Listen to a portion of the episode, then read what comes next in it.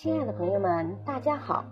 活着就是胜利，挣钱只是游戏，健康才是目的，快乐更是真谛。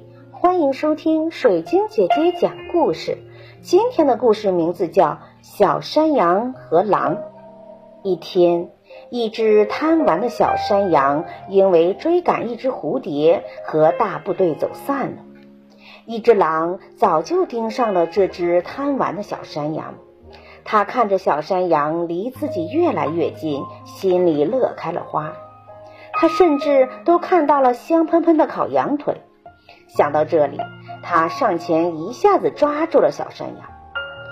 小山羊并没有惊慌，而是淡定自若地说：“狼先生，我很愿意成为您的晚餐，我甚至把这看作是我的荣幸呢。”狼一听，呲牙咧嘴地笑着说。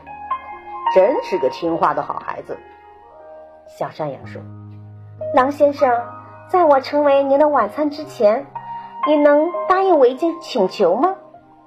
狼兴致勃勃地说：“难得你这么看重我，可以。”羊说：“听说您的箫吹得特别好，能为我演奏一曲吗？”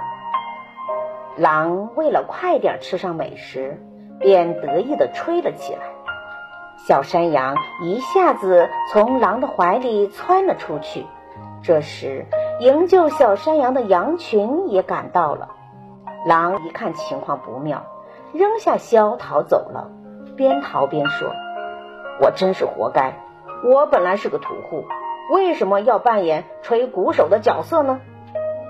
这个故事告诉我们：面对恭维，要头脑清醒，保持本心。